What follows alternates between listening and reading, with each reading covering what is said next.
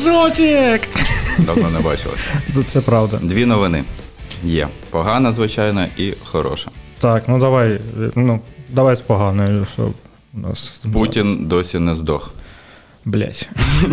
Біда. Є і гарна новина. Яка?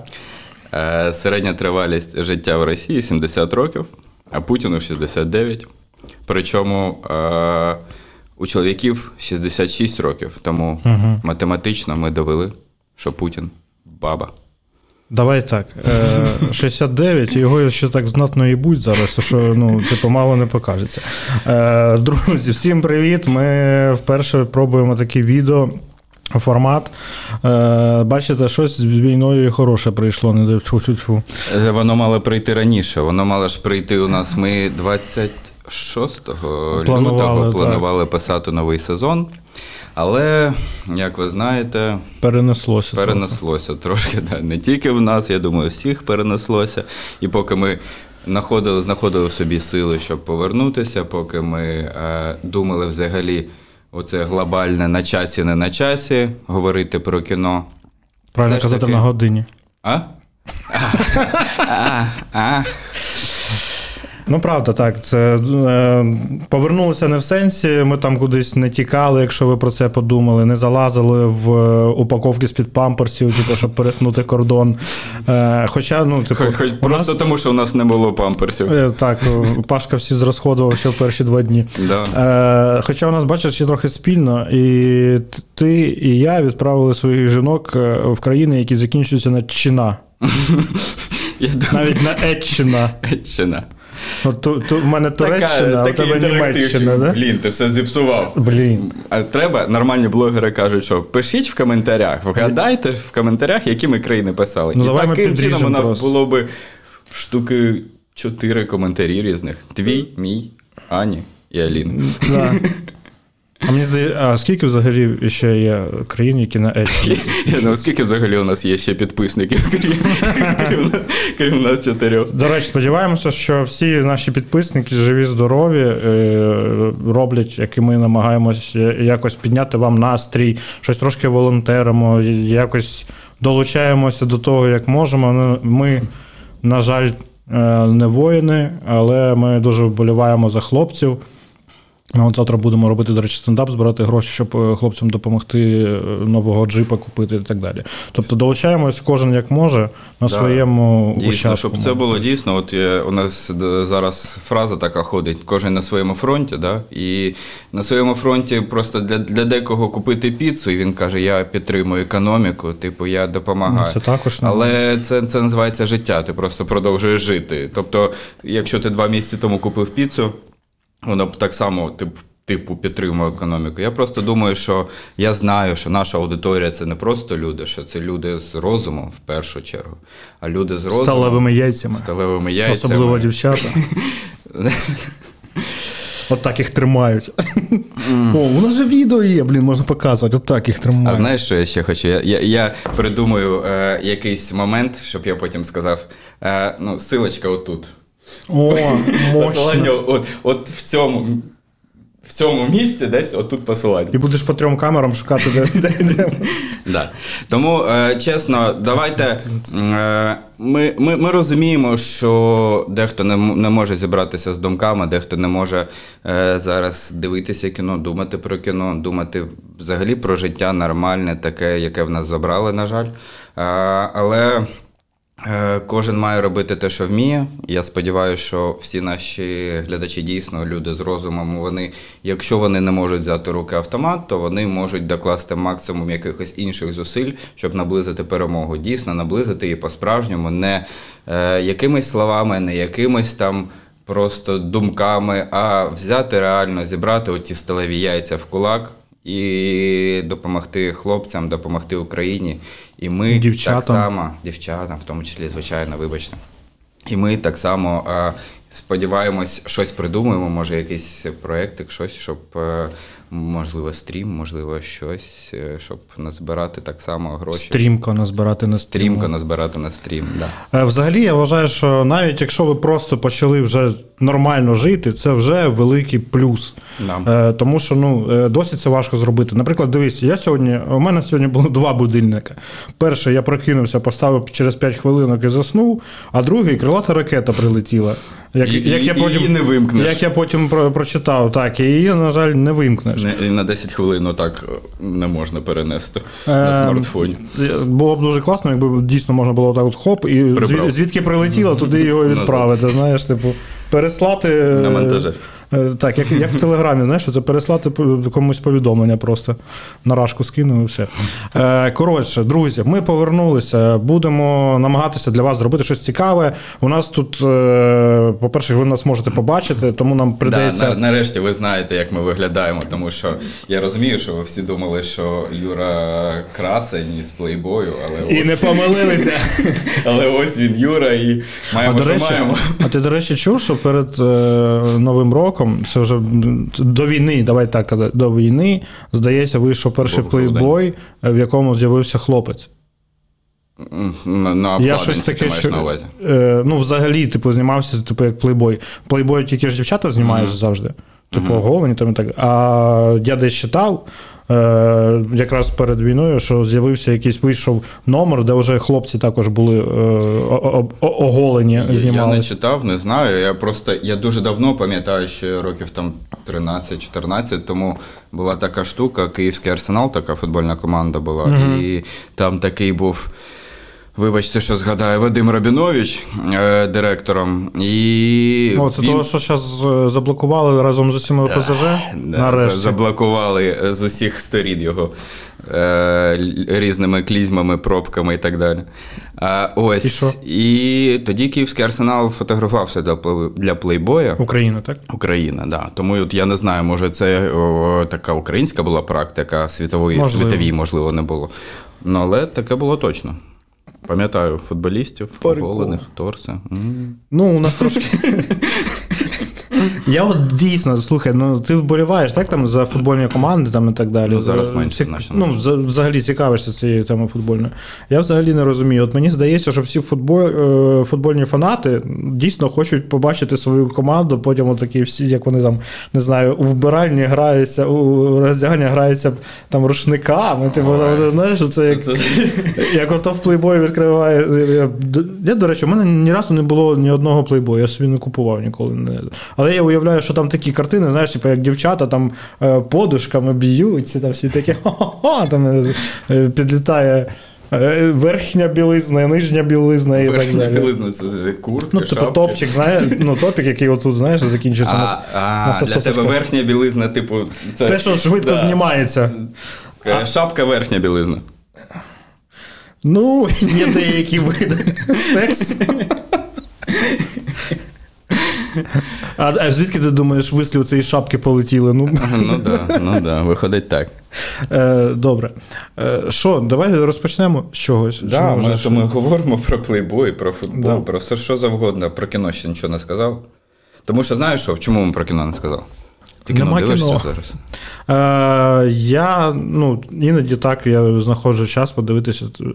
У мене взагалі якось весь... як це називається, біологічний ритм, чи як зсунувся.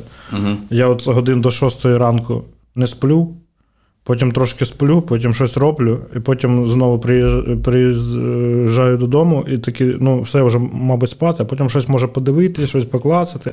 Я TikTok почав залипати, думаю. Ні, коли люди починають дивитися TikTok, вони перестають дивитися кіно. Але там, до речі, дуже про кіно багато. Звісно, там більше, звичайно, про те, що цей, що ти, скажи, там, ці чат-рулетки, знаєш, що там люди перезванюються якось, намагаються щось розмовляти з тими росіянами.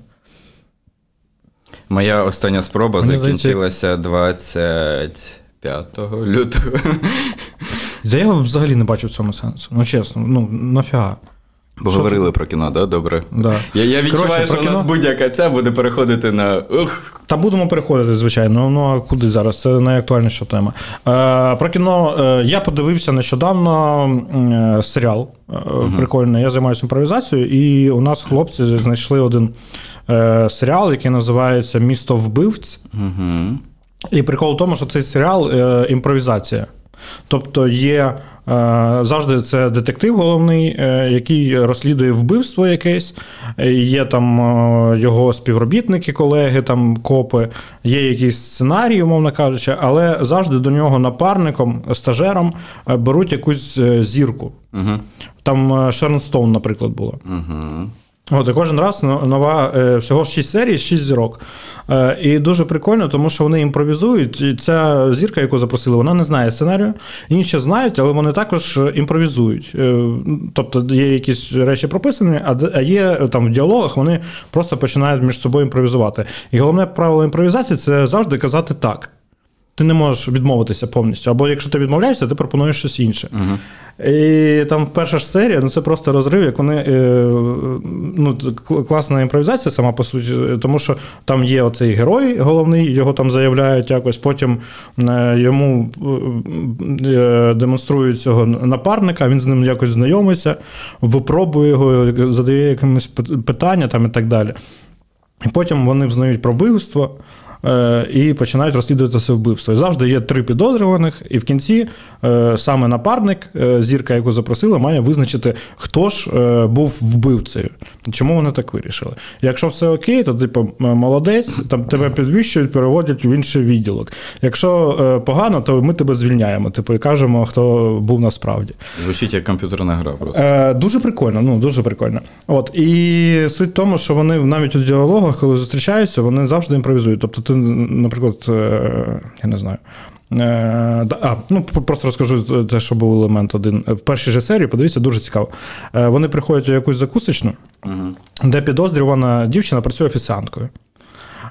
І вони сідають за стіл, а цей головний детектив, ну він трошки такий єбанько, коротше, і він каже, типу, давай поїмо. Він каже, зірка, яка прийшла, каже, ні, ми ж тут, типу, щоб допитати підозрюваного, каже, одне іншому не заважає. Давай візьмемо ось ці там якісь хот-доги з супер-пупер якоюсь там гірчицею чи якимось дуже гострим соусом. А він не має права відмовитися. Він каже, давай. І вони беруть і каже, нам оцей пекельний соус. Він каже, так. Типу, і потім їм приносять, вони там спілкуються, щось допитують її, розмовляють з нею. І він каже, який смачний, а з'їж ще шматочок. А він такий... їсть і каже, мені гаряче, Тобі подобається? Так, подобається. Він бере, на, тобі ще цього соусу. І ти просто, закон жанру в тому, що ти не маєш права відмовитися. І він тільки в якийсь там момент, типу, вони якось це сходять. І таких ситуацій дуже багато, і це цікаво подивитися. Можливо, потрібно бути в контексті того, що відбувається. Але мені здається, що навіть якщо ти не в контексті, то дуже цікава така форма, коли людину залучають, і вона поринає у цю ситуацію, типу, відбувається. Дуже і цікавий як серіал, тому що там в кінці прям дуже класна розв'язка, там це чеховська рушниця, оця, що там висіла, вона стрельнула. Прибираємо Чехова, давай щось інше. Ну, на жаль, слухай, рушниця Котляревського. Рушниця Котляревського, так. От, і в цілому мені сподобалось, цікаво, вона по 35 хвилин серія, всього 6 серій, 6 епізодів в одному сезоні. Але, наскільки я зрозумів, це, як завжди, Америка взяла якийсь класний формат. Угу. Спочатку це був британський формат, але британський формат я ще не дивився. Але в цілому цікаво. А британці, дуже часто, до речі, американці беруть британський формат і роблять з нього зовсім інше. От, наприклад, той самий «Офіс», ми з тобою вже не раз говорили.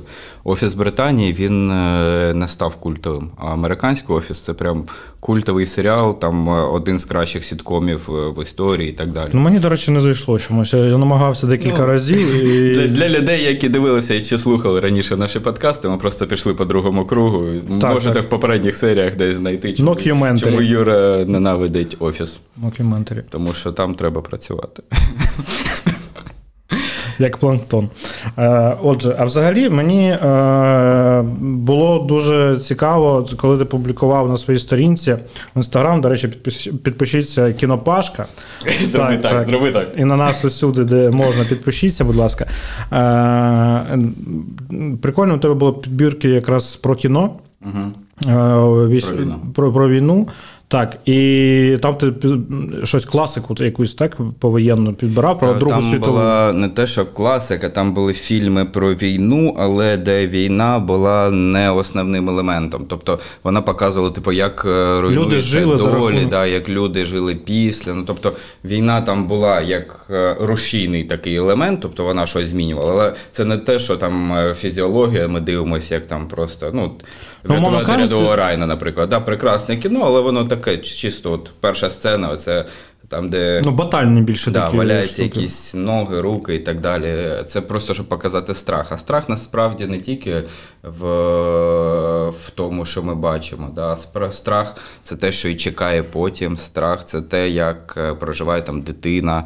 Цей там момент, ну так, і так далі. Я про це і кажу, що, умовно кажучи, ми, як з собою, не є безпосередніми учасниками бойових дій. Угу. Зрозуміло, що дуже багато військових фільмів, вони саме про бойові дії, про якісь подвиги солдатів там, і так далі. Але є така штука, в якій ми, по суті, я думаю, багато з наших глядачів, слухачів опинилися, коли ти мирна людина, цивільна, і немає у тебе навичок, щоб безпосередньо захищати свою країну зі зброєю в руках, наприклад. І тобі доводиться якось жити і далі продовжувати існування, якось підтримувати своїх бійців і так далі. От. І була у тебе підбірка якась, я подивився, здається, 2 фільми з них, я не знаю, деякі я, по-моєму, бачив, деякі ні. І мені, Матільда, здається, чи якось? Малена, вибачте, так, Малена, дуже класне кіно, мені сподобалось, я його раніше не бачив, це завжди, знаєш, як оце, я колись подивлюсь, відкладав. Це найкраща роль Моніки Беллуччі взагалі. От, мені ще невідворотність, до речі, подобається, з нею дуже таки напружений ігри, але то таке, це особисто. Там не дуже акторська, там сам фільм, а тут саме акторська, да. Так, а тут дуже класна вона, дуже сильна роль, але з іншої сторони мені здавалося, що дуже якесь, знаєш, немає суб'єктності у цього персонажа, вона наче об'єкт стала. Типу, таке відчуття було, що режисер дуже хотів познімати голу Беллуччі. Я думаю, Беллуччі просто хоче дуже голою знімати. Моніка Беллуччі, Єва Грін — це 2 акторки, це задаю вам секрети, як кіноман, які в кожному другому фільмі намагаються роздягтися. Я не знаю, з чим це пов'язано. Я сумніваюся, що режисери прям кажуть, що ви маєте обов'язково роздягати. Ну, в цьому, напевно, мають, в цьому фільмі, тому що він, в принципі, про повію і так далі. Але, дуже часто чомусь саме так відбувається. Ну, і до чого я веду, що дуже цікаво взагалі... Те, що знаєш, що ми дивимося про те, що показують там в Росії, яке там це побєдобєсія, оце, що в них відбувається і так далі. І там показують містечко італійське, по суті, яке далеко від лінії фронту, тобто там немає якихось прям бойових дій і так далі. Вони просто в тилу знаходяться. І як війна змінює, я не знаю, життя цього містечка. Там немає прямо такого якогось прямого. Це завжди якийсь такий, я не знаю, як вплив якийсь віддалений, умовно кажучи. Тобто там... Ми не бачимо війни, ми бачимо просто, що там військові є, так, що там людина пішла на війну, але самої війни ми не бачимо. Так, правильно? Так. І проте взагалі було цікаво, я ще дивився з тої точки зору, як самі типу італійці, які там жили, як вони реагували на цю війну. Тобто там не було такого, що вони прям дуже підтримували там або не дуже підтримували той режим, який був. Їм типу було пофіг. Це, умовно кажучи, мені здається, дуже багато дивився всяких відео. Це ж постійно, 24/7, це скрол стрічки з новинами там і так далі, з усіма інтерв'ю. Дуже багато казали про те, що Росія досі живе за якимись феодальними порядками. І вони думали, що вони зайдуть в Україну, і буде, типу, є от військо, і от військо. Все, військо повоювало, типу, і все. Селянам, умовно кажучи, пофіг, хто там, народу пофіг. Там, типу, одні чи інші. І вони жили, як і жили. І от стосовно цього фільму «Малена», мені здається, що це було справедливо до цього містечка, яке вони жили. Тому що їм пофіг було. Був фашистський режим, потім прийшли американці. А вони, типу, як жили, так вони і жили. Знаєш, їм якось... Це вне політики. Так, так. Я про це і кажу. вбивати. І дуже цікаво в тому, що вони, тобто у них якісь свої проблеми, вони взагалі не думали про те. Їм пофіг було. Прийшли американці, прийшли німці, німці, прийшли американці, американці. І мені здається, от коли Росія почала вторгнення, повномасштабне, вона також думала, що ми приблизно так будемо реагувати. Окей, Росія зайшла, то Росія зайшла. Але вам. Я теж, можу. Так. Тому що, український народ розуміє, за що. Тому що це наша земля, тому що це наша країна, тому що це наше майбутнє. Правильно. І нам не пофіг, що там змінюються якісь як феодальні оці війни. Феодал змінився, один король, інший король, посрать, Нам не посрать. Я взагалі офігіваю, як в 2022 році людина може хотіти війни взагалі. Ладно, у вас там один дядько йобнувся головою. Один. Так він же ж не один, там всі її хочуть, і всі спокійно солдати, які приходять сюди, вони її хочуть. Як? Ми літаємо в космос, Маск хоче колонізувати Марс. Так, це да. Ми робимо там ліки від раку, щоб навпаки втрутитись в людське існування, щоб якось зробити так, щоб людина жила довше, навіть не дивлячись на те, що якісь там вищі сили зробили, щоб вона жила менше. Ми намагаємось продовжити життя. А тут приходить бурят, якому дали рушницю в руки, і каже: бабах, я вмію стріляти. І все, і обривається все. В мене в голові просто не вкладається. Я не розумію. Я також не розумію. Так, замість того, щоб колонізувати Марс з Маском, ми вимушені... Рятувати пацанів з Маріуполя. Так. Якимось чином намагатися. Так, це просто, це капець. Це якесь середньовіччя, знаєш. Вони дійсно там, наче у фортеці якійсь, сидять всі зовсталі і просто з усіх сторін їх обклали. Я не знаю, це... Про те, що порушення Женевських конвенцій, це про це, я не знаю. До речі, я бачив нещодавно, буквально позавчора, анонс стрічки якоїсь української. Ти не чув про снайперів? Я не знаю, як вона називається. До речі, у Тік-Току, те, що ти смієшся, тим не менш. Бачив про те, що саме про навчання українських снайперів, про те, що як вишкіл іде, як вони працюють там і так далі. Якщо ми повернемось, і виглядає, що щось цікаве. Повернемось до кіно, то я думаю, це, що відбувається з нами зараз, це дуже страшна річ, але вона так само і на мистецтво дуже сильно вплине потім. Вона вже впливає, тому що Муділі ще одне захотіло вбити нашу культуру повністю, а тут, бляха, беруть Pink Floyd, співають пісню вперше за 30 років, так? Pink Floyd. Що таке Pink Floyd? Є в Росії Pink Floyd? Pink Floyd — це не любе. Блять, як не крути, полюбе це не любе.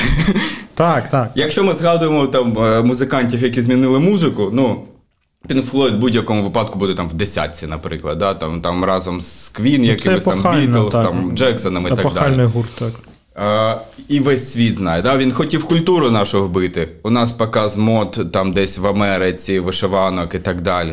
І навпаки, повністю це дебілоїдне, що намагається зробити, все відбувається навпаки. Весь світ стає навпаки більш україноспрямованим. Їм цікаво слухати музику, їм цікаво дивитися фільми, цікаво дивитися, що там взагалі відбувається. Там Хливнюк та Поля, вони там на розрив тепер. Я не знаю, хотів би когось назвати.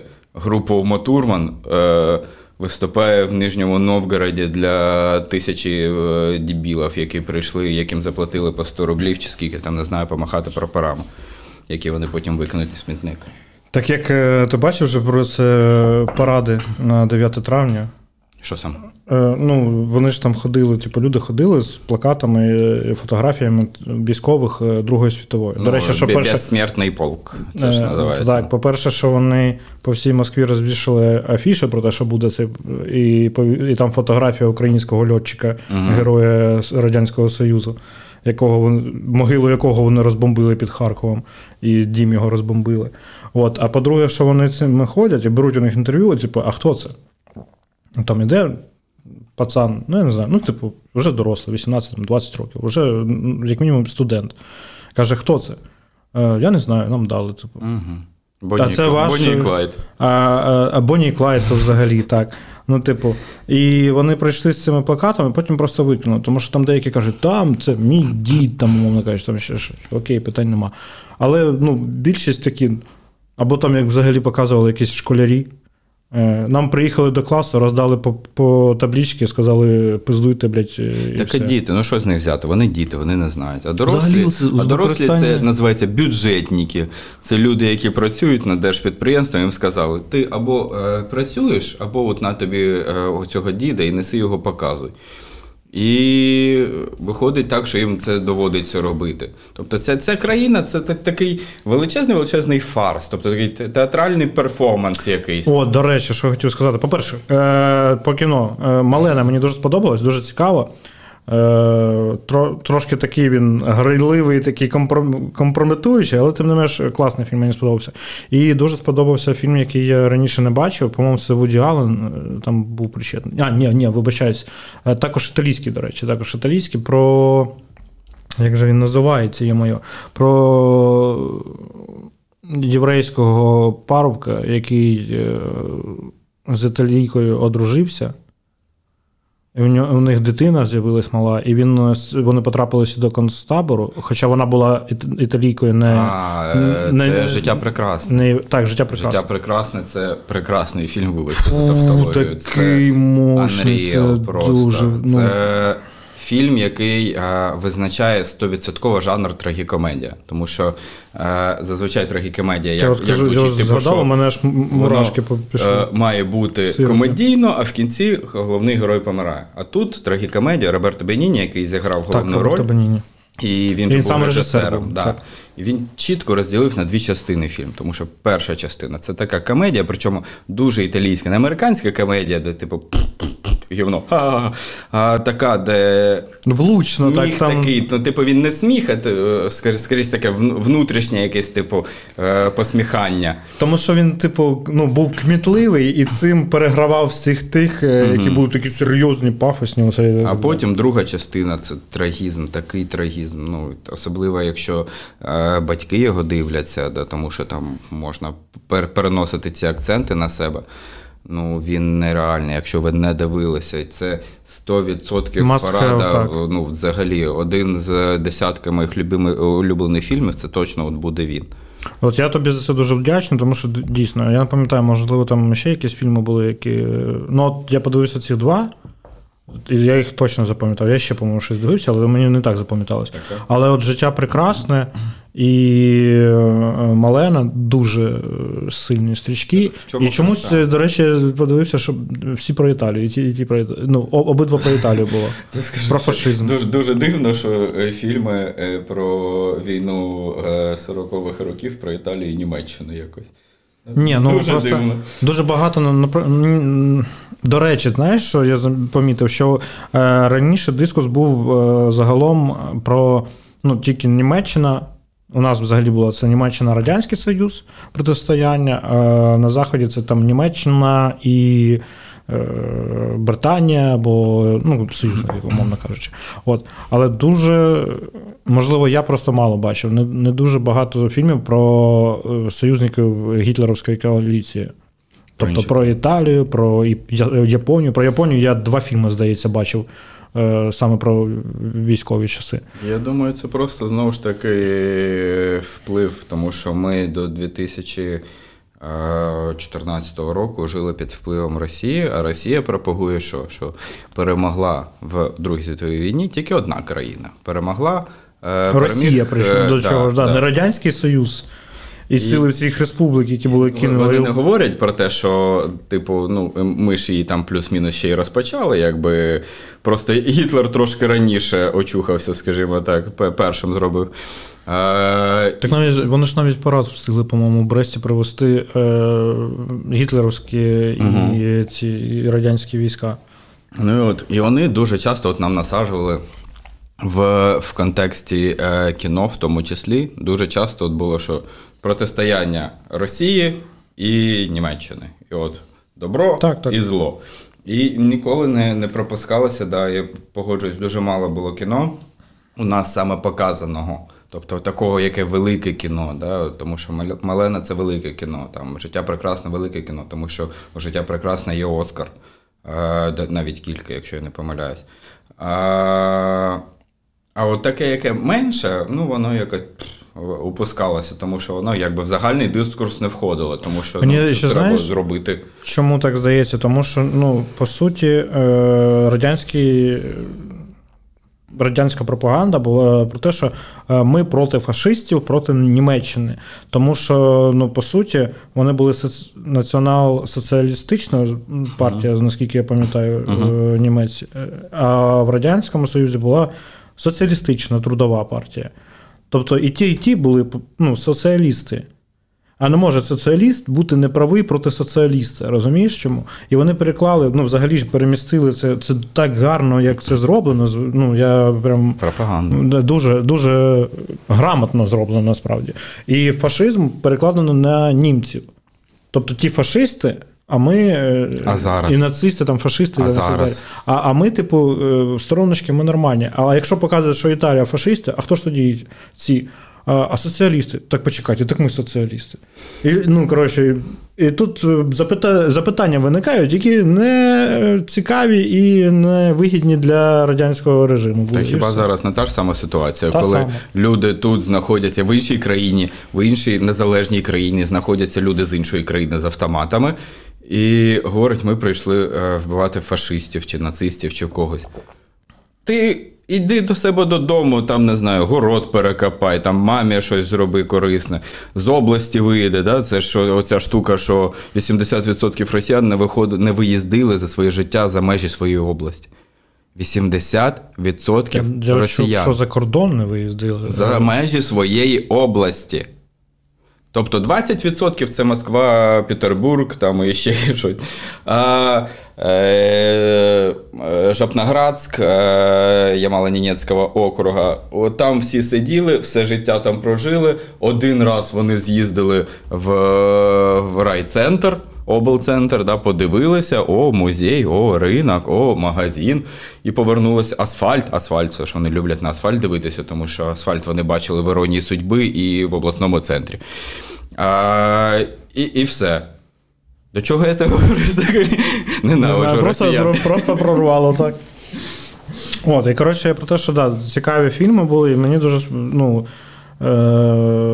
трохи, я не знаю, якось воно спускало. Мені здається, цей напруженість, яка була особливо перші там декілька тижнів, просто ж капець був. От, і якось все-таки кіно трошки допомагає відволіктися, і я вам рекомендую, якщо у вас є сили, є час вільний, і ви хочете трохи розрядитися, умовно кажучи, ви можете... По суті, це також трохи про війну фільми. Але воно якось, около війна, умовно кажучи. Мені подобається. От, і просто... Я тут, знаєш, про що я почав показати? Що це показують про цивільних громадян. І ти... Причому цивільних громадян країни, які розпочали ці всі штуки, це вже інше. Але ти розумієш, що нормально боятися, нормально переживати, нормально продовжувати життя навіть, просто продовжувати життя під час війни, це також важливо, це також нормально. І не варто себе за це докорювати, за те, що ти, умовно кажучи, пішов і піцу замовив. Молодець. Що ти пішов на роботу, що ти просто продовжуєш жити. Правильно. І дуже гарно, якщо ти у собі в свідомості щось змінив для того, щоб сказати собі, що я українець, і я знаю, що я буду якось там допомагати. Умовно кажучи, якщо ти просто почав спілкуватися українською мовою, я вважаю, що це також вже великий крок. А ми давно про це говоримо. Говоріть українською мовою, тому що це наш вектор розвитку. Тому що якщо ви будете говорити українською мовою, ніхто не прийде вас рятувати від кого? Від нацистів, від бандерівців і так далі. Ти ж чув про те, що російська Дума, чомусь не мисль, а дума, запровадила закон, що всі, хто розмовляє російською мовою, є согражданами чи як там. Так от ти казав, що про те, що... І я просто 2 секунди хочу закінчити. І у мене багато хлопців знайомих, як тільки почалась війна, Типу, все, розмовляємо українською, вони, якщо навіть бачать чат, ніфіга не розуміють швидко, типу, їм знадобиться час і так далі. І я прямо, у мене прям душенька так підійшла, знаєш, декілька тижнів була прям така, всі навіть такі, що прям взагалі не розмовляють українською, почали хоча б писати українською, це вже дуже круто. І у нас було спілкування українською і так далі. Зараз... Повернулися? Так. І, до речі, ми от робимо стендап, і я кажу, що типу, давайте виступати українською. Я не проти, ти можеш у житті розмовляти російською. Ну, якщо ти до цього ще не дійшов, це як, знаєш, усвідомлення. Ти маєш свідомо зробити цей крок. Це, ну, типу, деякі кажуть, ну, так вийшло, я виріс у російськомовній, я не знаю, там, регіоні, сім'ї, ще десь. Окей, ну, так вийшло. Але ти можеш зробити свідомий крок і перейти на українську мову, якщо для себе це перехід. Я, наприклад, не переходив на українську мову, я відмовився від російської. Я більше не хочу ніколи розмовляти російською мовою. Принципово. Правильно. От. І кажу про те, що зараз Діму Малеєва дивився з «She They Know», чи якось так, подкаст теж вони роблять. Там Діма Малеєв і Кріс, цікаві, також люди розмовляють. І вони кажуть, якщо ти зараз робиш контент який-небудь, взагалі, контент, в Ютубі вони казали безпосередньо, російською мовою, то ти просто їблан. Правильно. І я повністю це підтримую. І я вважаю, що це навіть не тільки контент, який там, умовно кажучи, можна записати на відео, там якось зафіксувати. Взагалі, якщо ти в публічній площині якось десь маєш право виступати, ну, все одно, яка кількість людей, які тебе почують і так далі. Ти, як публічна особа, навіть невеличка, зобов'язаний робити це українською мовою. Моя така позиція. І мені сказали, ти радикал.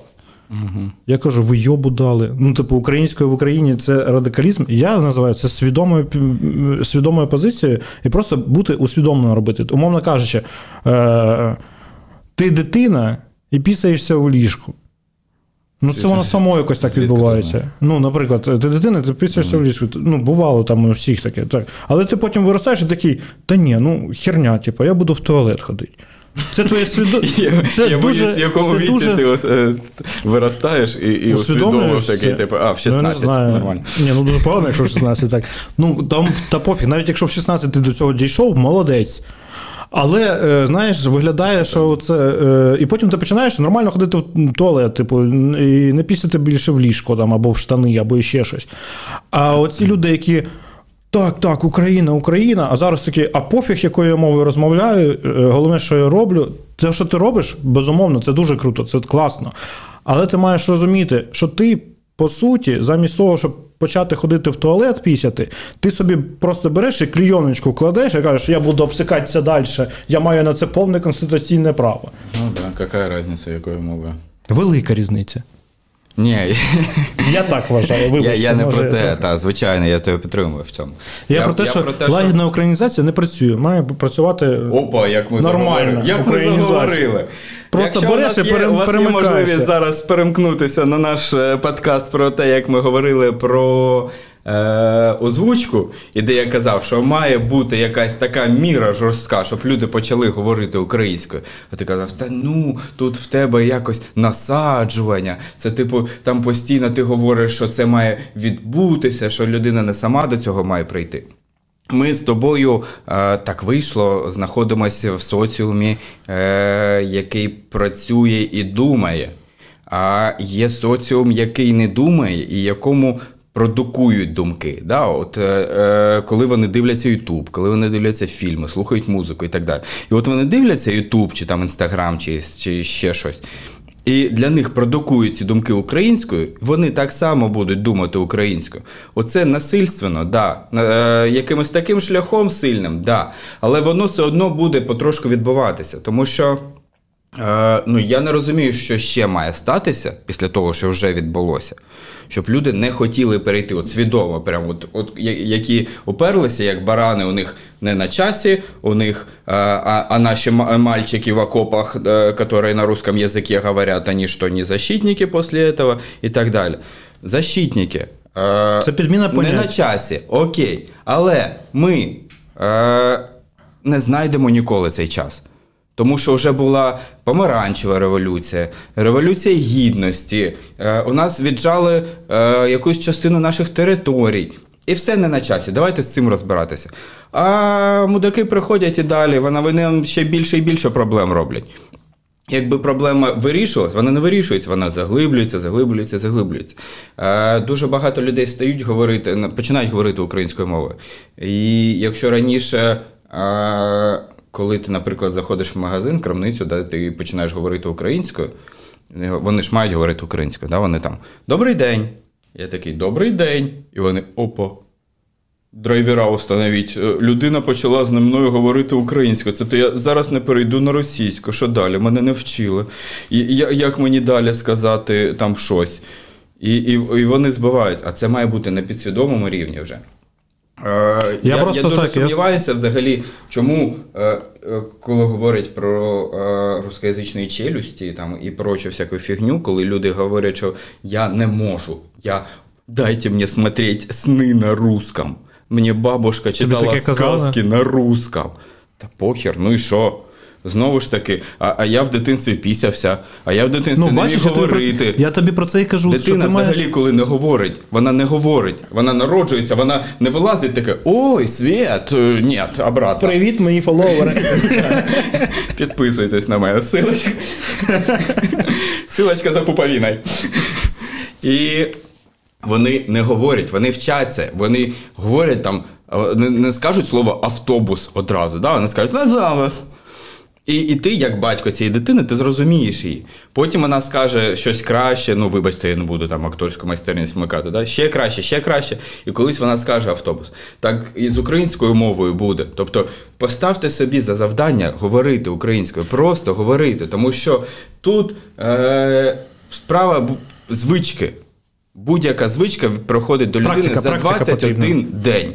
21 день витратьте на те, щоб говорити українською мовою. На 22-й день ви не будете дивитися сни російською. Мені здається, знаєш, багато мені кажуть, що я не хочу розмовляти з суржиком,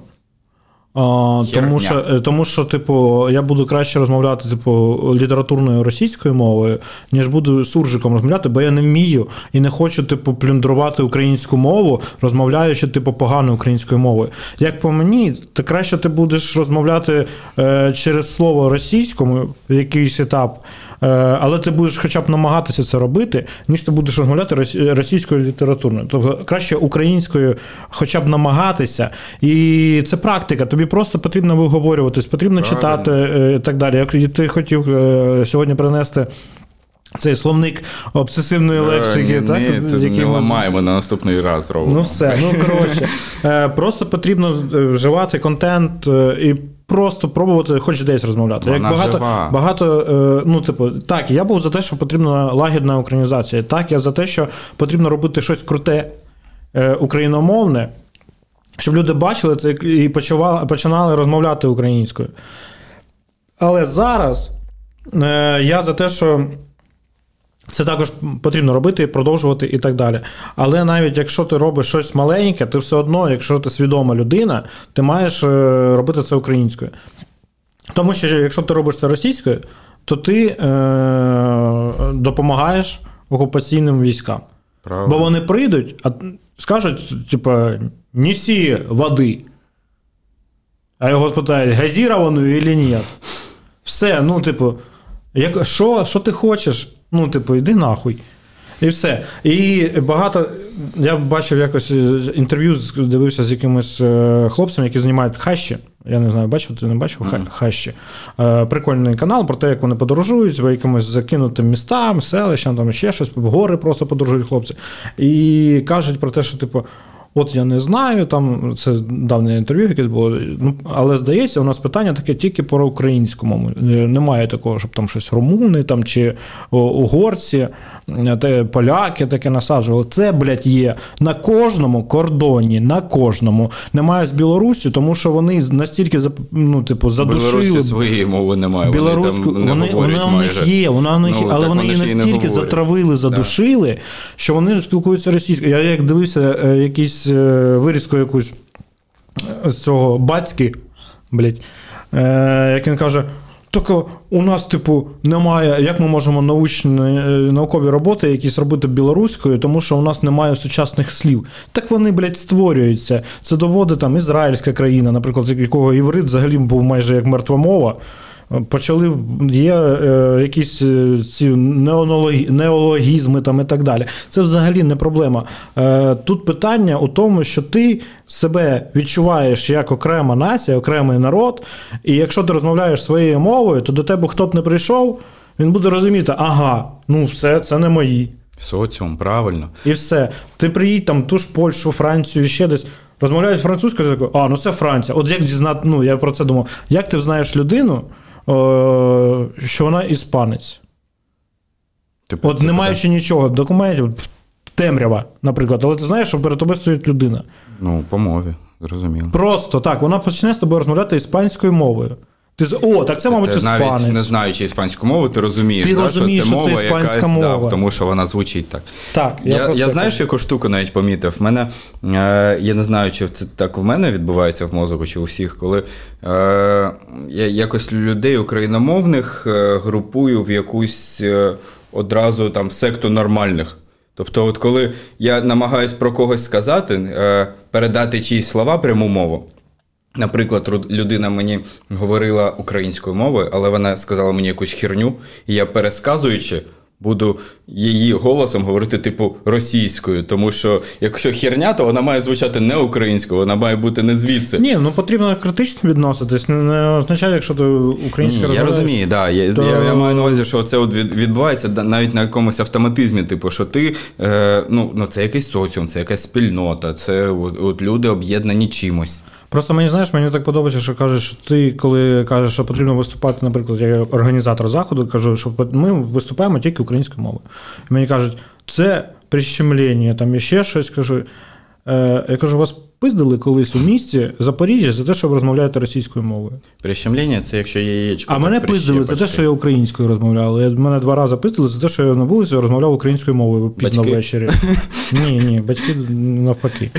Ну, от, я реально, я просто, причому від якихось один раз кавказців якісь, а хулі ти розмовляєш, типу, розговарюєш не по-русски. А хулі ти розмовляєш. Я думаю, а ви, блядь, а ви де, блядь, були оце, як знаєш? Ну, я реально розумію, що, ну, притіснення було тільки українською мовою в Україні. Звичайно, звичайно. Ні, ну, знову, це підміна понять. Це нас так робили. Мене перегинає, я так розумію. Так, є така, і з Кремлами така історія є. Я думаю, що... Але сам суть, про те, що якщо ти свідома людина, мені здається, то ти маєш розмовляти українською мовою. Все. Має дуже сильно змінитися оця ситуація, що відбувається, має після цього змінити. Я вже бачу, що багатьох змінило. А тут яка штука? Я читав про Прибалтику. І Прибалтику. До речі, як правильно, Прибалтика чи Балтика? Я, до речі, десь бачив, що Прибалтика це також... це територія, а Балтика – це гівняне пиво. Ну, окей, але ні. Я також читав десь, що Прибалтика – це також оце нав'язане радянською, російською типу, пропагандою, що менша вартість також закладуватися України, Латвія, Литва, Естонія. Можливо. Тому що вони, по суті, балтійські країни. А Прибалтика, це значить, що таке неважливо. Це, знаєш, як Придністров'я. Блять, хочеш розкажу прикол? Про Придністров'я? Друзі, прикол про Придністров'я варто уваги. Прикол про Придністров'я. Мені було цікаво, ну, типу, є Придністров'я, є схід там, де зараз, ну, схід як відносний, східна територія України, угу. Запоріжжя в тому числі, яка у нас майже вся область окупована. От. І вони казали про те, що вони хочуть зробити коридор, сухопутний коридор. І що може відкритися інший фронт, типу ПМР, і почнеться там, я думаю, ну, і всі кажуть, та їх там, типу, ну, 1000 може максимум, типу, там їх дуже мало.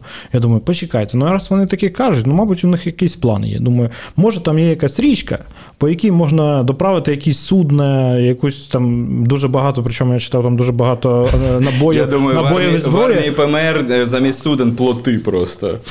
Ну, то неважливо. Я про те, що чи взагалі є водойма, яка може, типу, туди якось доставити ці вантажі людей. Тому що, наскільки я знаю, там дуже багато радянського озброєння, але людей саме мало.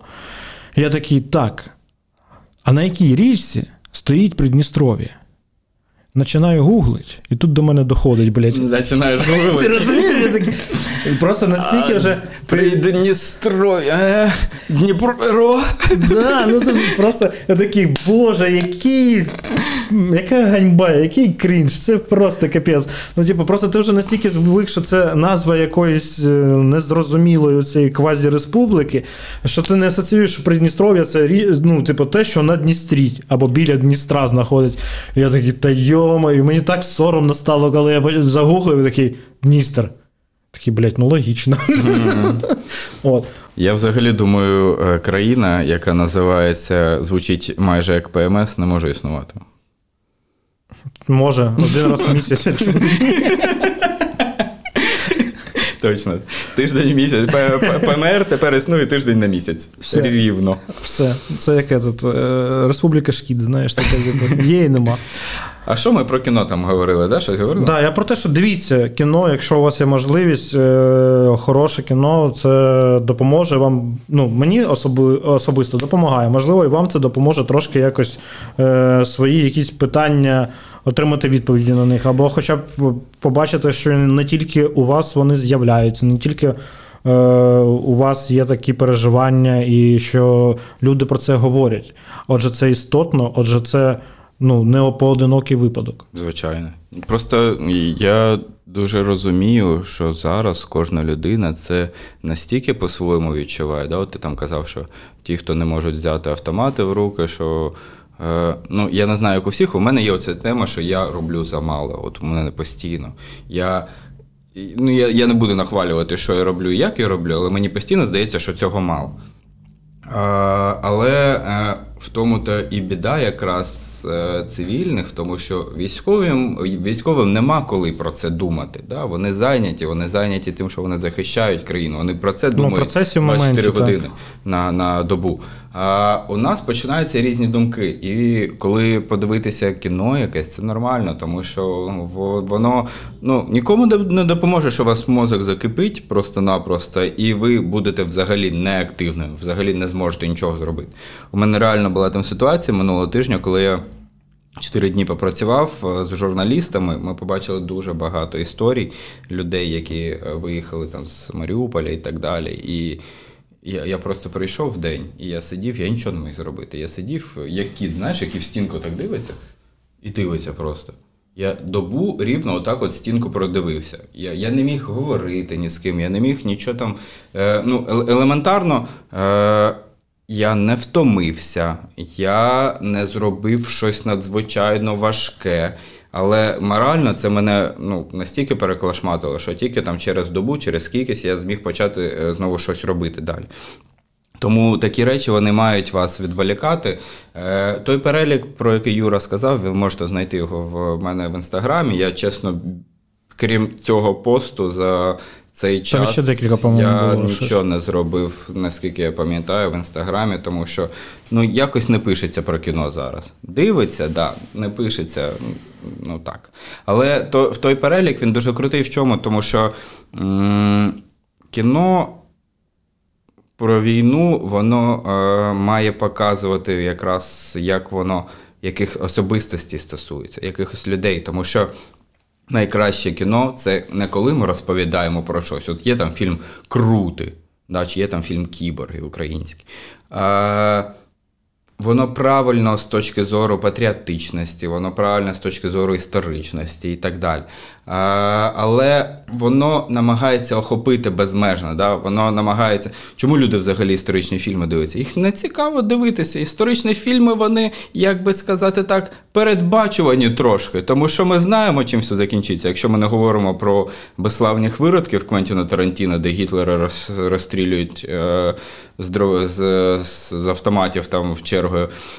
В цілому ми знаємо, що Ніл Армстронг полетить на місяць, і цим має закінчитися фільм про Ніла Армстронга. Да? Ми дивимось там фільм про, не знаю, про Квін, і ми знаємо, чим закінчиться доля Фредді Меркурі, ну і так далі. І так і тут. Ми історичне кіно, нам не цікаво дивитися з точки зору історичності, тому що нам нового нічого не розкроють. А кіно цікаво дивитися з точки зору маленьких людей, які існують в цій величезній проблемі. Війна – це штука, яка торкається кожного. Я категорично не люблю тих, хто ділять, там, хто поїхали за кордон, не поїхали, живуть, не живуть, там те-то, ну і так далі. Ми не маємо права це робити, ми не знаємо, що в голові у людини відбувається, тому що кожну людину війна по-своєму зачепила, і кожній вона дала свої думки. І отут та сама Малена, це ж не про Малену, по суті, фільм. Це фільм про хлопчика, який змінюється, який трансформується мозок, тому що він дитина, чи там є фільм «Хлопчик в смугастій піжамі». Так само про хлопчика, який не розуміє, чи «Кролік Джоджо» той самий. І оці історії, вони значно цінніші, ніж історичний контент загальний. Тому що...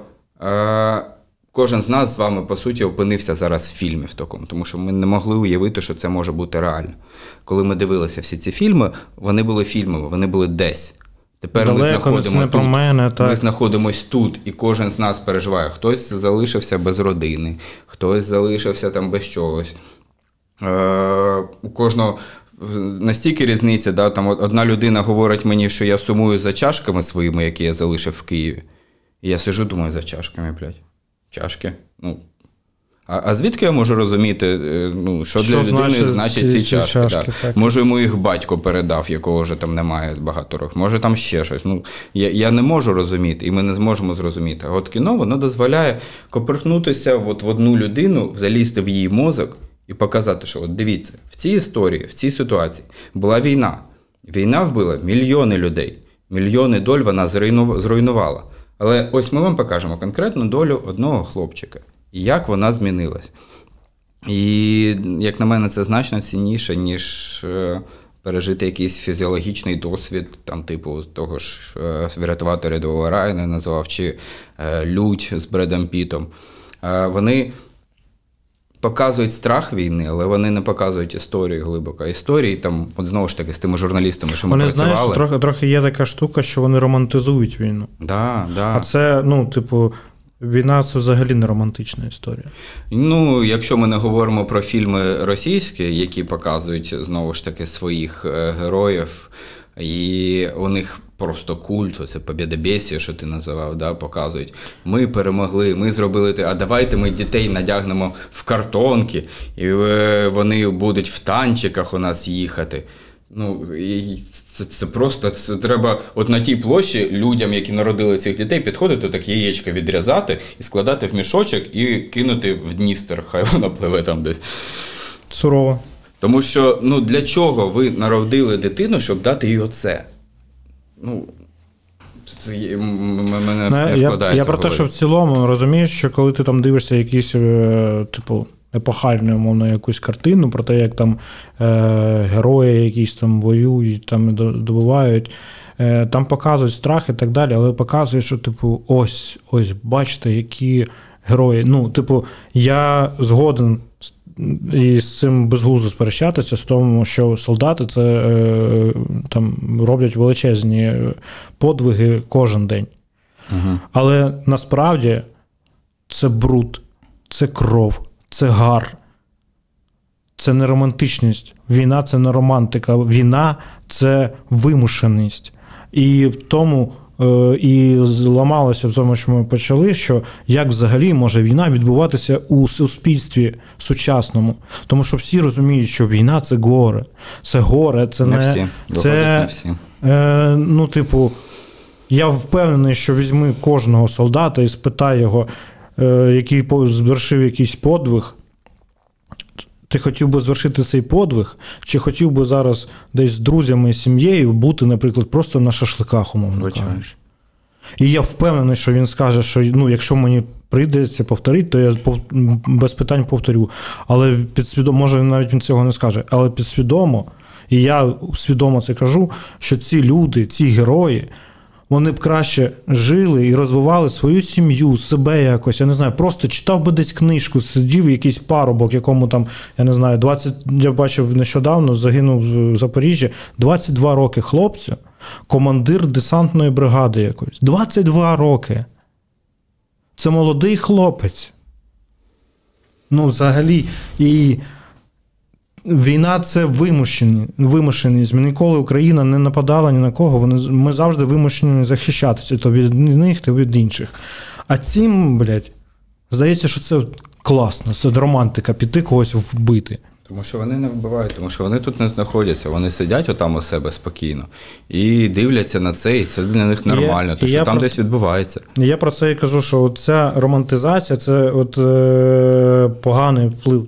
Тому що кіно – це також метод впливу, метод донесення думок і так далі. І коли це показують, умовно кажучи, так як ми сміялися, там Рембо якісь і так далі, коли він один там проти трьох батальйонно-тактичних груп, умовно кажучи, з луком бігає, ти кажеш, блін, який класний чувак, оце б я так. Насправді, ніфіга б так не було. Я думаю, і він, ну, і ти маєш це розуміти. Просто це не можна зрозуміти, я впевнений, що це не можна зрозуміти, коли ти цього не був. У мене сім'я мого дядька рідного, вони були в Чернігові. І вони виїхали до Києва, разом з бабусею забрали. І дядько, він був в Афгані, він служив. Він розповідав ще тоді, коли, каже, ми там розвідрота, нас відправляють кудись, каже, і не чекають. Ми повертаємося, вони такі, а, ви що, повернулися? Це відношення, взагалі відношення російської і радянської армії до людей. Вони не цінують людей. Вони, ну, типу, це як в ігрі якісь мобільні, я не знаю, чи комп'ютерні. Для них це просто навала орків. Кидаєш там, типу, перша хвиля, друга. Вони не цінують людину як особистість. І він розповідав, ну, типу, як він там забирав машину, під обстрілами виїздив, забирав з дачного кооперативу там сусіду свого підстреленого там, і так далі, що там порозносили купу всього. І ми, каже, виїхали в Київ, який також потерпів. Але, каже, люди взагалі не надякані. І поки, чим далі ти від цієї війни, тим гірше ти це розумієш. Це логічно. Але це той самий момент дуже нелогічно, знаєш, тому що ти ж бачиш це. Ось воно, це не так далеко, як воно здається. І ми, наприклад, знаходимося зараз в Запоріжжі. Скільки нам до лінії фронту? 40 кілометрів. 30-40 кілометрів. І все одно, ну, типу, і тому я кажу про те, що якщо ти знаходишся у якійсь безпеці, ну, якщо прилетить, ну, якщо їбане, то вже все. Ну, типу, але якщо ти безпосередньо не стикаєшся з ворогом, або навіть для мене взагалі герої, ті люди, які знаходяться в окупації, в Херсоні, в Енергодарі, в Бердянську, в інших селах та містечках, які, незважаючи на це, я впевнений, що їм дуже страшно. Але вони беруть, виходять на мітинги, мітингують, показують, що вам тут не раді, ви тут ніхто, ви тут нахрен нікому не здалися. Ми тут живемо, це наша країна, це наша земля, ми самі розберемося. У нас краще, ну, типу, всім розуміло, що завжди було це українське, що хтось там на себе щось тягне, одіяло, простирадло. Ми самі з цим розберемося, ідіть нахер, все, ну, не лізьте до нас. І це просто, ну, даже, ну, для мене оці герої, це, мабуть, навіть більше в деякій мірі, ніж солдат, який забезпечений, там, який зі зброєю, як мінімум, стоїть, там, або має якусь, коли людина виходить отак. І тому, якщо ти знаходишся хоч в якійсь безпеці, ти маєш хоча б просто жити нормально. Тому що вони стоять там, щоб ти жив. Да. Бо вони хочуть також повернутися і жити. 100%. І, типу, і я оцього, ну, я якось, може, заплутався і так далі. Але навіть якщо ти просто заходиш і покупаєш собі піцу, там, умовно кажучи, ходиш на роботу, ти хоч щось робиш, допомагаєш. Про те, що відчуваєш, що недостатньо ти робиш, тому що, ну, дійсно, коли ти там бачиш, що, я не знаю, є хлопці, ці леви на джипі, може, ти дивишся, які робили контент, вони зараз також переходять на українську мову свідомо, тому що вони свідомо до цього дійшли. Я розумію, можливо, комусь ще цього не зрозуміло, я не знаю, що потрібно ще зробити, щоб люди зрозуміли, але то таке. І коли ти бачиш, що хлопці за там декілька годин збирають 6 мільйонів гривень, разом, ну, типу, з їх підписниками там і так далі. Ти думаєш, блін, ну це класно. Вони, ну, типу, ну куди я? Але потім я дивився якийсь пост про те, як фонд «Повернись живим», який всі дуже багато донатять там і так далі, показав просто статистику, що скільки було платежів всього, яку вони там суму зібрали, і відношення, відсоткове, ті платежі, які були менше 100 гривень, вони склали, здається, там чи 30, чи 40% від всього. Угу. Тобто, якщо ти навіть якісь там 10 гривень кудись кинув на якусь справу, це вже щось. Так, це мало.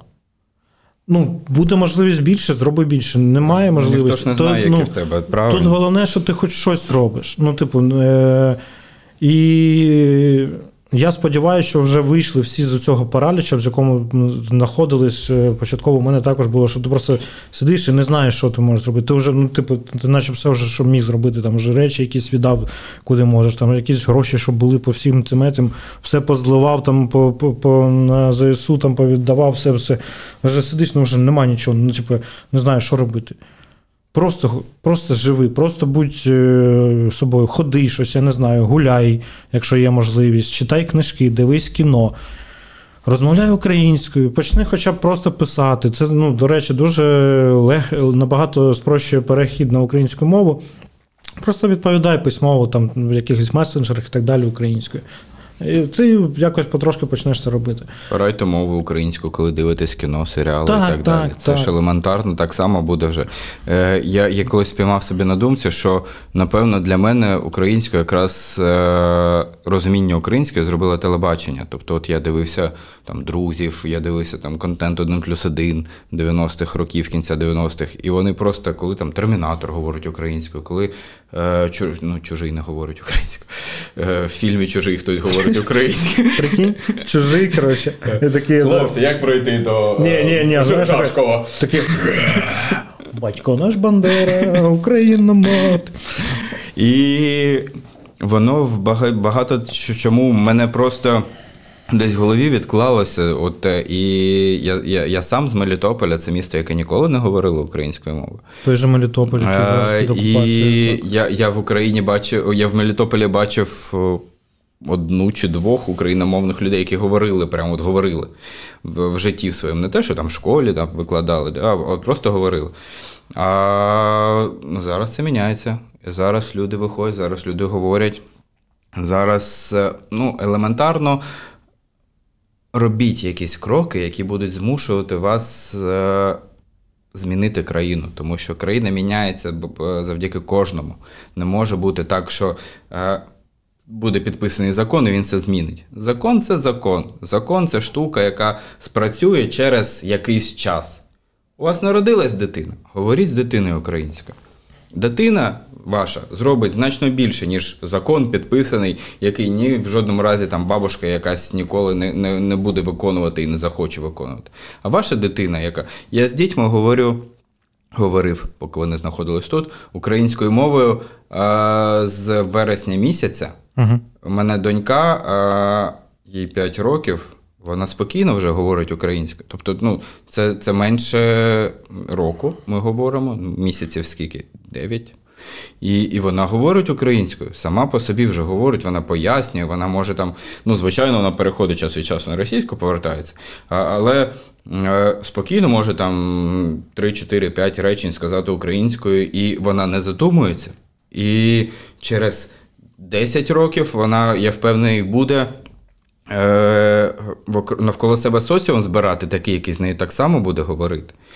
І в тому числі контент – це те, що дуже-дуже сильно вплине на це. Контент всякий. Музика, кіно, ютуб, інстаграм і так далі. Тому що у мене дуже часто була оця штука, я такий: давайте все українізуватися, давайте говорити на українському, давайте делать на українському. Я заведу інстаграм, буду його вести на русском. Ага. Для чого? Я всім кричу: давайте, робіть! А сам такий, ні, робіть, а я... так. І взагалі, мені здається, взагалі зараз це показало. Колись було, не знаю, у мене особисто навіть була така думка, що в Росії там люди якось живуть, покраще, не знаю, в деяких моментах. Ніколи не було в мене такої думки. Як показували, що там в Москві, там іще, десь там прям новий Умовно кажучи, всі переклади спочатку російською були в кіно, Москва потім, виглядає, потім як мультик з Аладдіном. Мені постійно ця червона площа, вона виглядає як...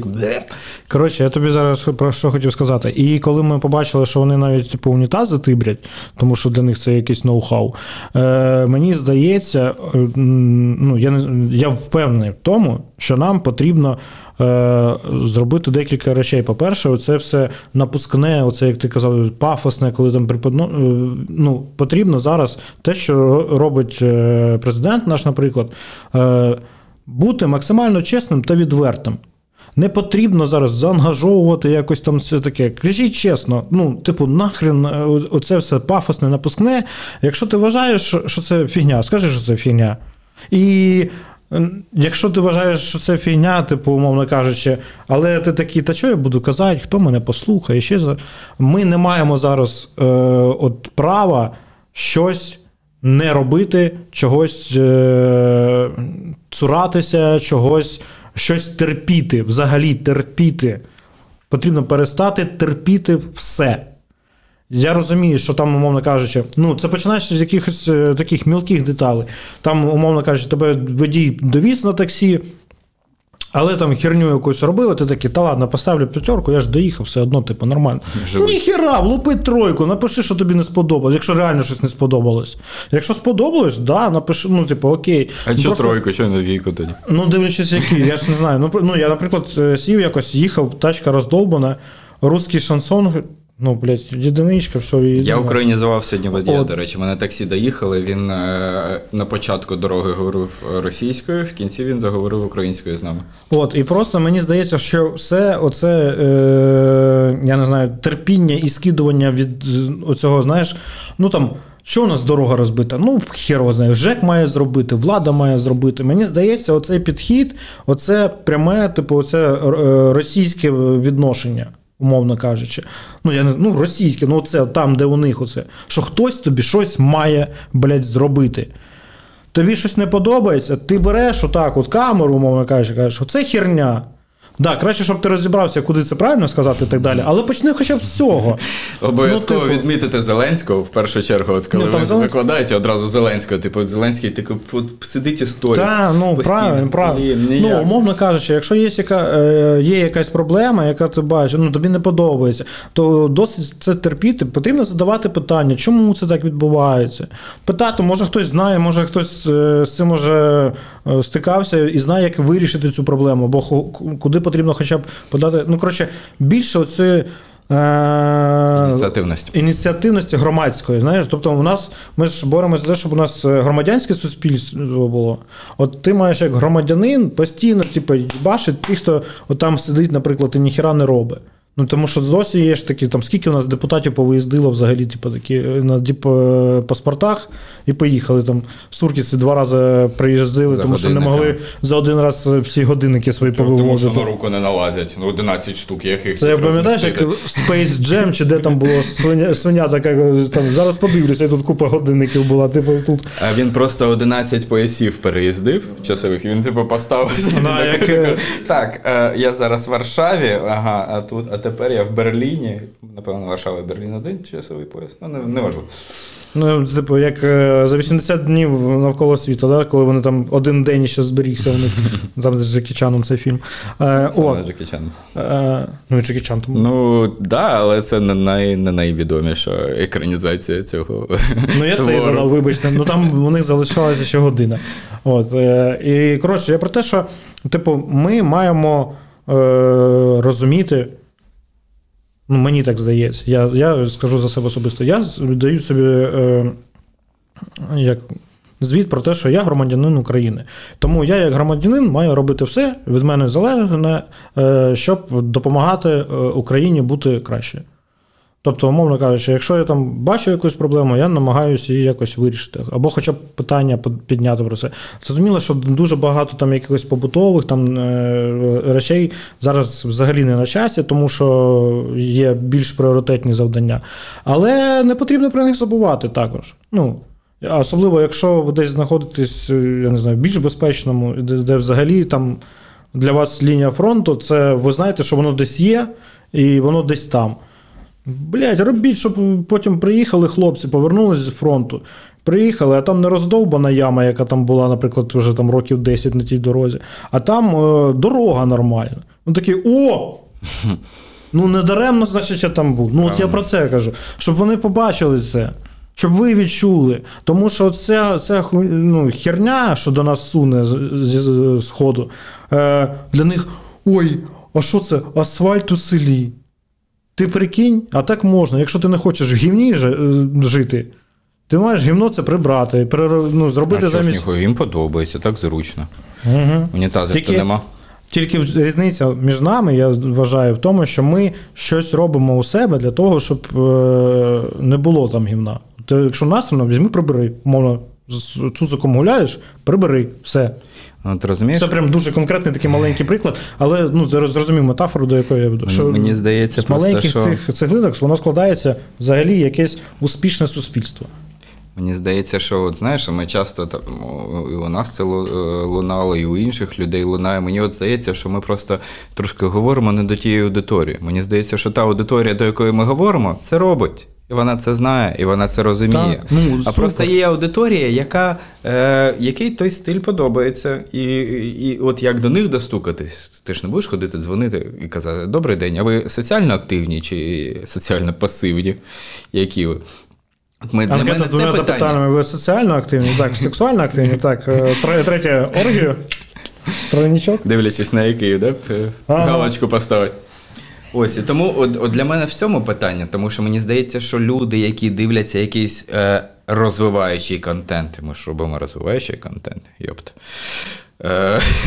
вони і так трошки мають розуміти, і вони в першу чергу почали робити щось. В першу чергу вони почали українізуватись, в першу чергу вони почали допомагати, в першу чергу вони почали займатися волонтерством і так далі.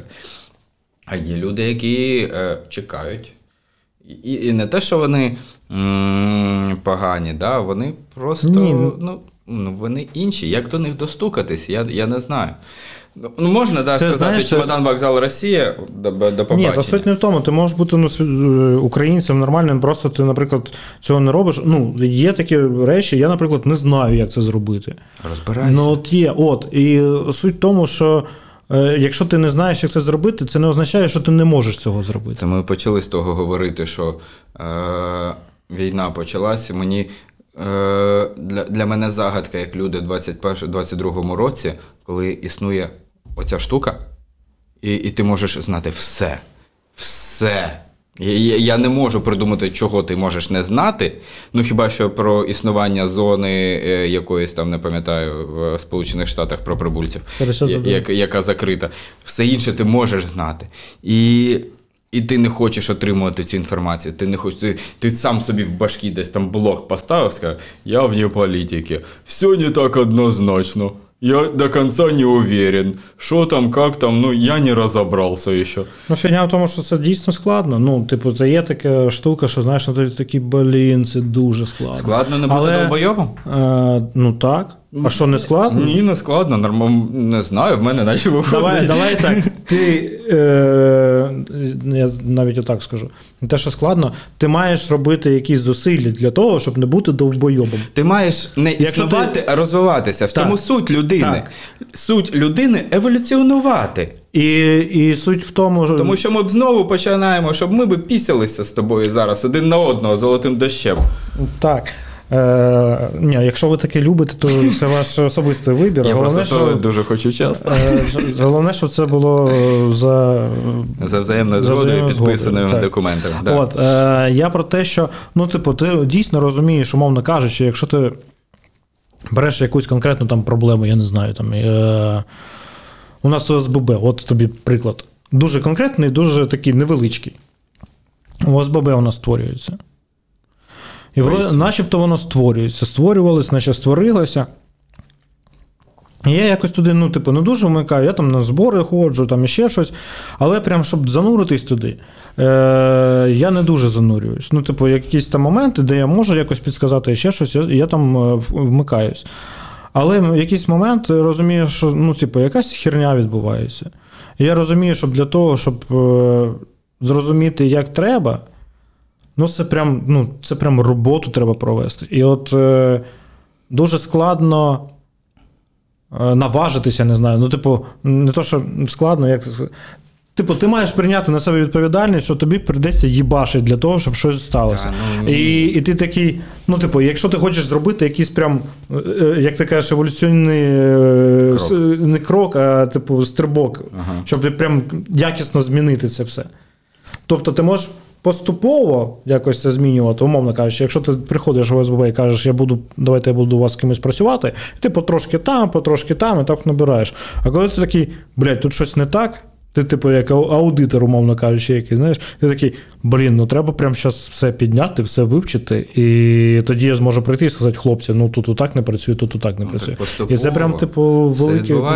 От, і мені здається, що багатьом, ну, і деяким людям якраз оцей момент того, що ти розумієш, що там поле не пахане, умовно кажучи, а тобі... Ти маєш його, ну, все спахати, по-іншому не вийде. Тому що ти, якщо ти в цьому не розберешся, ну, то воно так все і залишиться.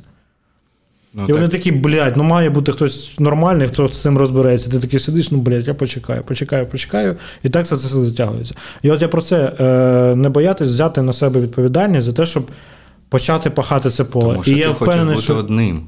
Так, ну це я про це й кажу, щоб вони всі хотіли. Так, ну я тобі про це й кажу, що страшно бути одному. Тому не бійтеся, робіть ці кроки, і я впевнений, що як тільки ви почнете це пахати поле, хтось прийде і плуг принесе, і коняку знайде, ну типу, знайдуться люди, які потім разом з вами почнуть це робити.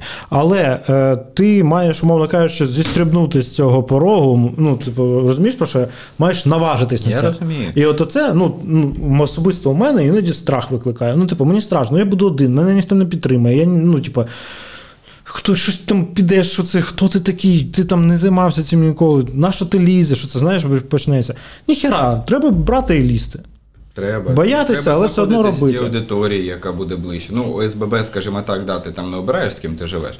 Ну, в багатьох випадках ти ж обираєш, з ким знаходитись поруч, і хто ті люди поруч, і зможуть вони бути так само соціально включені, як і ти, наприклад. Умовно, навіть знайомитись ближче з цими сусідами там і так далі. Хтось, ну, має бути хтось, кому також це буде цікаво. От неможливо. Ну, тобто, яку тему ти не візьми, будь-яку проблему, для вирішення цієї проблеми завжди, ну, типу, не тільки ти думаєш про те, як її вирішити. Можливо, навіть ти не думаєш, але хтось прийде і скаже, типу, Пашка, є, типу, спосіб, щоб прожити там 150 років і в деменцію не впасти.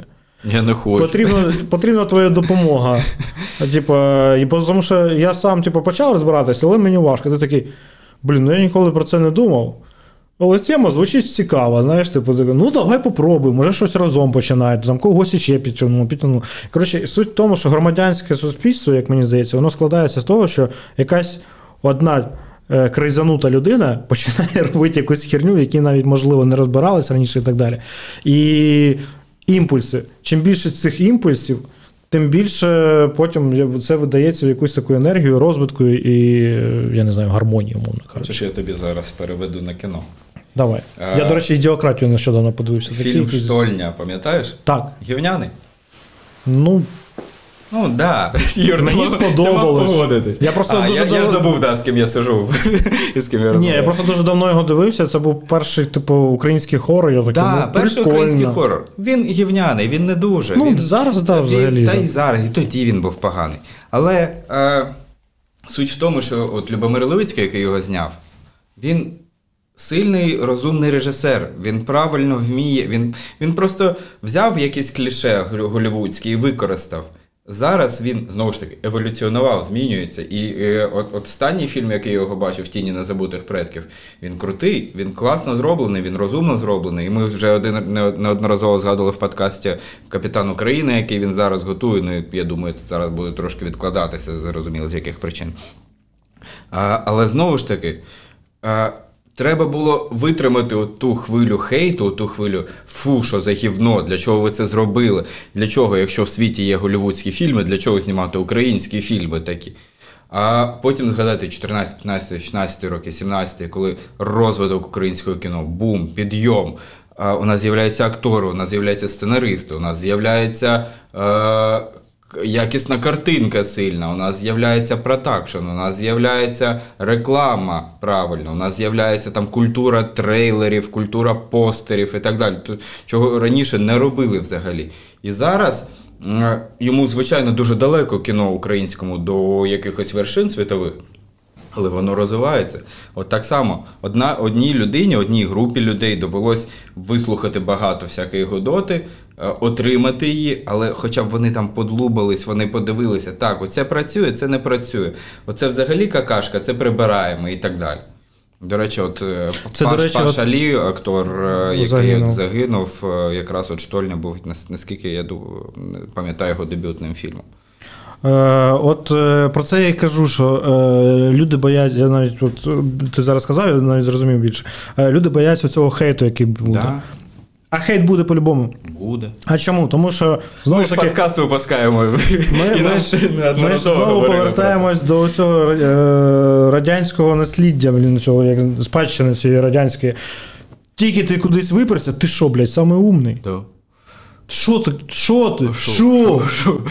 І все, і ну, типу, людина така, так я ж вроді нічого, типу, що ти саме умний? Намагаєшся, да, зробити інакше. А ти знаєш, а ти, ну, типу, а прикинь, якби Ейнштейну казав, ти що саме умний? Він такий, о, ні. Знаєш, типу, таке настільки дебільне запитання, що навіть якщо ти саме умний, вже не хочеться цього казати якось. А я знаю, хто скаже. Хто? Тіна Канделакі. Але її про це ніколи не запитають. Тому що вона вівця. О, тобі на щось був потрібен мій телефон. Та може, давай завершувати вже. Та ми, чесно кажучи, якось відбилися від теми, про яку ми говорили. Я думаю, сьогоднішній подкаст ми назвемо не так, як хотіли попередньо, а назвемо його, чи нормально зараз дивитися кіно, і чи нормально зараз взагалі не існувати, а жити, пробувати жити. Пробувати розбиратися в цьому житті. Це нове життя. Ми з вами не жили ніколи в такому. Згадайте той самий коронавірус, як ми в ньому намагалися існувати, розібратися. Це можна, це не можна. А тут прийшли, перемили, а тут прийшли, одягнули щось, ну і так далі. Воно, наше життя таке. Так вийшло, що ми живемо з їбанутим сусідом. Ну так вийшло. Ну от, якщо ви живете в квартирі, ваш сусід алкаш, ви не можете з ним нічого робити. Ну, він є, він існує. Йому батя квартиру передав, баті дали квартиру на заводі, і він там живе. І він живе, і бухає, і все. І вигнати його звідти якихось нормальних причин немає. Да? Ну, хіба що придумати, як, не знаю, як от росіян ловлять, що, типу, ставити стиралку, коробку, палку, і типу він такий підходить за стиралкою, зацепляє палку, його закриває, і потім і на пляшку сідає. Да. І от він є. І от, ну, ми розберемося. Збройні сили України розберуться, волонтери розберуться, керівництво розбереться, дипломатія розбереться. Кожна людина — це маленький вінтичок, механізм. Да, ви викрутите один вінтик, і там космічний корабель не полетить. Він зірветься, розірветься, тому що цей гвинтик був дуже важливий, тому що цей гвинтик щось робив. Тому для того, щоб не кризанутися і бути соціально корисними, фізично корисними, можливо, бути фінансово корисними, вам треба жити, вам треба існувати, вам треба жити, а не існувати, вибачте. Вам треба піклуватися про своє ментальне здоров'я. А це якраз кіно, це така штука. Для чого ми взагалі кіно дивимося? Ми кіно дивимося для того, щоб перенити в інший світ. Щоб пережити чийсь досвід. Да, прийти вдома, у тебе на роботі погано, дружина там щось те не те сказала, там якісь проблеми, десь непорозуміння. Ти сів, хоп, я лечу в космічному кораблі Enterprise, і мені все по барабану. Да, або там десь в чорну дірку, Інтерстеллар, і у тебе там рік за всім проходять і так далі. Я з тобою погоджуюсь, я б хотів сказати, можливо, навіть під фіналити, за те, що намагатися жити, як казав магістр Йода, не намагайся, роби. Магістр ЗНО Йода, ти хотів сказати. Що? От, коротше.